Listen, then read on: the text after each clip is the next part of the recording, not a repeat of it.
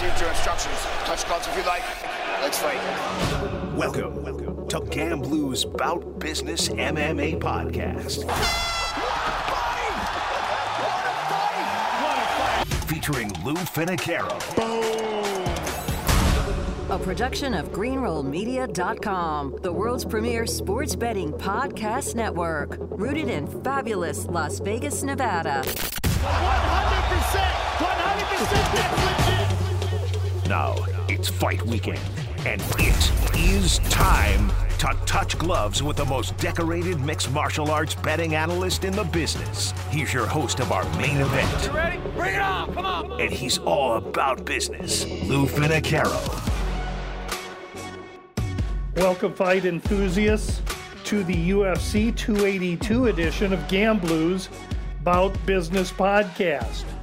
We're up on two events which will complete our first fiscal year of GambLou.com, which leads us to our first order of business. As always, thank you so much to the many who are listening throughout the United States as well the world. We have de- depending on the week, 14 to 17 different countries listening in. I can't tell you how flattering that is. Last week, a positive week. What do you know about that? Boy, it's been a tough year.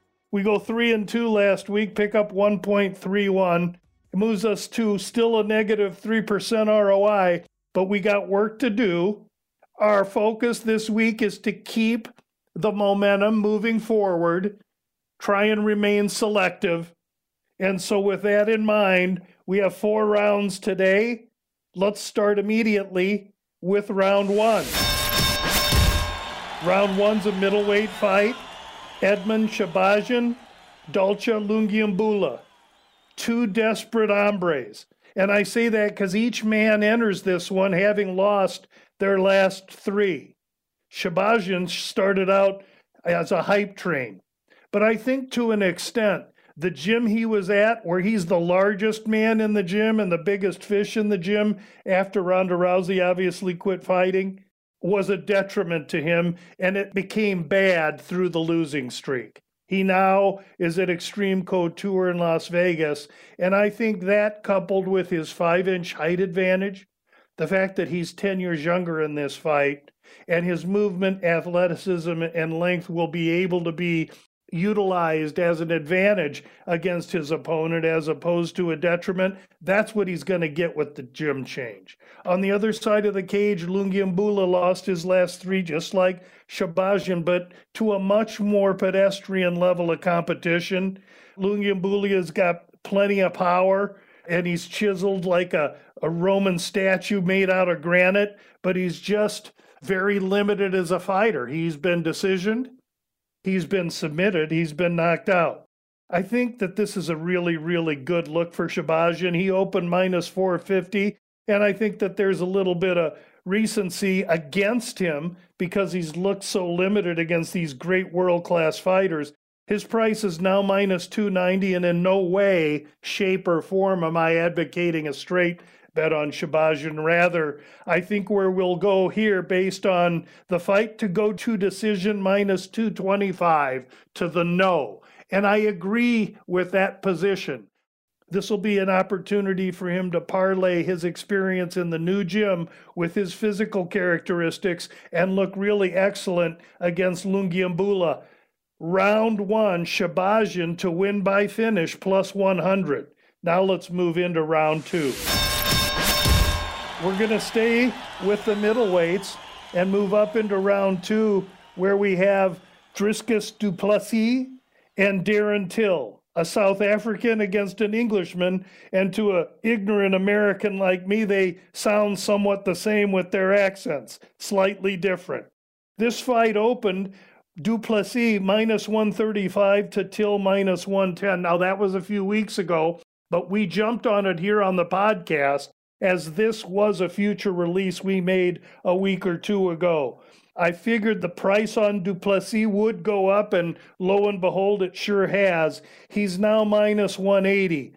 You looked at the scales today, you saw Till making weight. He looks fit and fine. And in his interviews, I've picked up a great maturity in Darren Till. That said, I really think this is a crossroads fight for him. And while I do expect his absolute best, I'm just not so sure that's going to be enough. The fact that we pick up du Plessis at minus 135 then, as opposed to minus 180 now, is huge. In fact, for those listeners that weren't able to get to du Plessis then, I would maybe steer you to the prop to win by finish and that's a plus 110 because I don't like all that juice. I don't like the the steam on du Plessis, though I believe it's warranted and I believe he's going to be just a tornado in the cage. I think in this fight, du Plessis is in a terrific spot to excel, especially at a price where we have him 50 cents or better ahead of what appears to be the closing line. Now, gaining closing line value is a very important thing, but it's not the most important thing. The, the most important thing is du Plessis gets his hand raised fair and square on Saturday, and that's exactly what we expect in round two.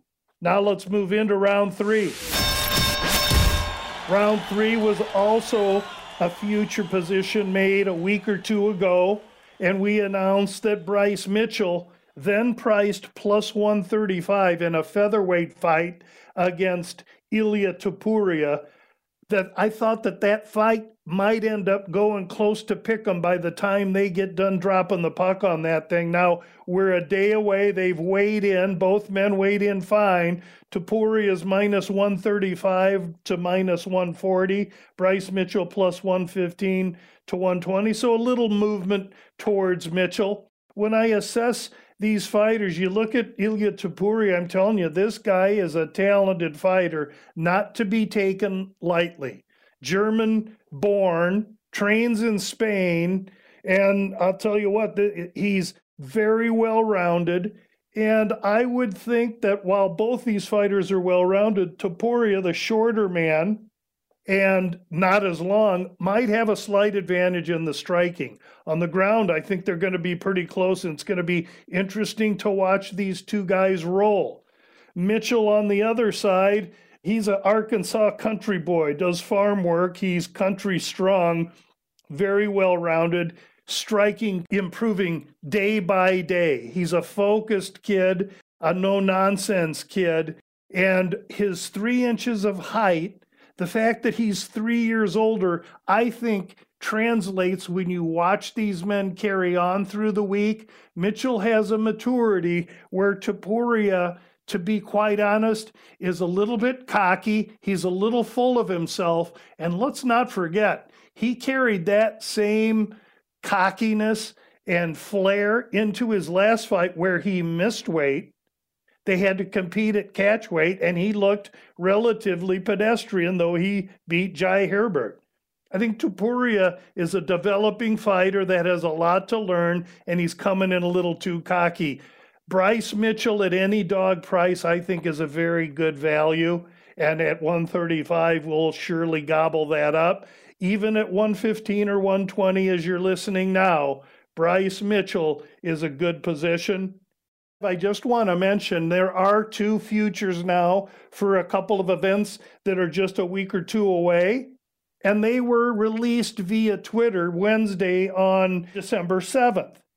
I want everyone to know now the lines have changed slightly try and get these as best you can. At the time, it was Bet Online that I resourced for these lines. The first one is Las Vegas 66, which is next week's event. It's the main event where Jared Cannonier is fighting Sean Strickland. Cannonier at Bet Online plus 108. Gobble that up, or whatever you can get Cannonier plus 100 to any plus number, I believe is a value opportunity. And it's also an official bout business release. The next one takes place UFC 283. It's January's pay per view event, and that goes off on the 21st. Main event there in Brazil, Moreno and Figueiredo. Moreno plus 115, Figueiredo minus 135. We're all over Moreno as any dog price. Yes, it's in Brazil. Yes, it's in Deiveson's backyard. But yes, do I have a litany list of reasons why I like Moreno? And we'll talk about that in January. And now, without further delay, let's move right to the championship fight and round four. In the main event, Magomed Ankalaev and Jan Blachowicz compete for the light heavyweight championship of the world. How they got there, we'll let everyone else discuss through the week, but the fact remains these two capable, qualified, well rounded, dynamic athletes compete to hold the belt, and this should be a doozy of a fight. Ankalaev, a vice grit Russian sambo artist with very good striking, and enters on momentum as well, a chip on his shoulder for feeling passed over for previous attempts to try and have an opportunity to win the title. Jan Blachowicz, an ex champion, lost his title to Glover Teixeira and now wants a chance to win it back and he feels entitled to getting this opportunity. Both men have earned this position. It's interesting to note that both are 6'2, and while Blachowicz has a slight reach advantage of three inches, it's Ankalaev that had a leg reach advantage. But mostly the advantage in this fight is in two different folds. For Blachowicz, it's surely experience and who he's been in with. That said, he's taken some wear and tear. Ankalaev taken well less wear and tear. He's also 30 years old. Jan's 39. I really think this fight, now totaled at three and a half with the under minus 125, is very tightly lined. Ankalaev opened minus 200. Now he's minus 300. I tend to agree with that based on his youth and hunger and fight prowess. So for round five, we're going to make a parlay out of the same fight.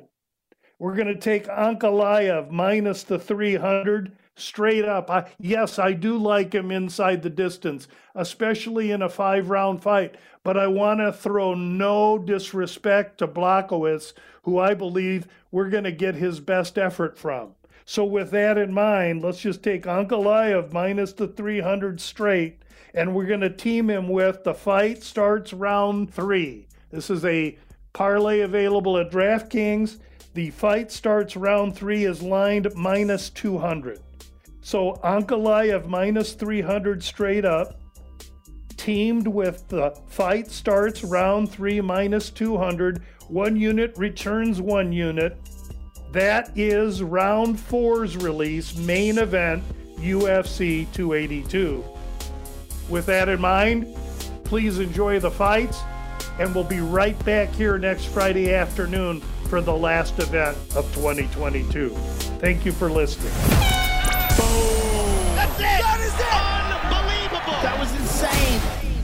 Locked into GambLou's Bout Business MMA podcast featuring Lou Finocchiaro. Hit our subscribe button and never miss out on Lou's behind the scenes access to the world of MMA. Of all the superlatives. Oh, Tomorrow's good that hand is ridiculous. Oh my goodness. Want the best sports betting podcast on the board? Look no further than greenrollmedia.com each and every weekend. Greenroll's covering the NFL, college football, and MMA better than anyone, bringing you behind the counter of the most well renowned sports books in Las Vegas.